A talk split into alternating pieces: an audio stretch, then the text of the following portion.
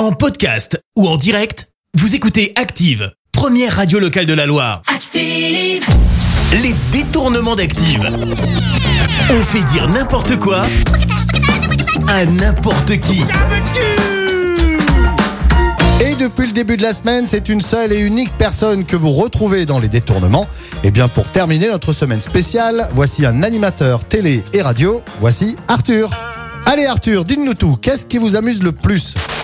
Écoutez, moi ce qui m'intéresse c'est de pédaler sur 20 vélos, sur une péniche pendant 20 ans, 800 soirs de suite. Quoi qu'on dise, je m'amuse.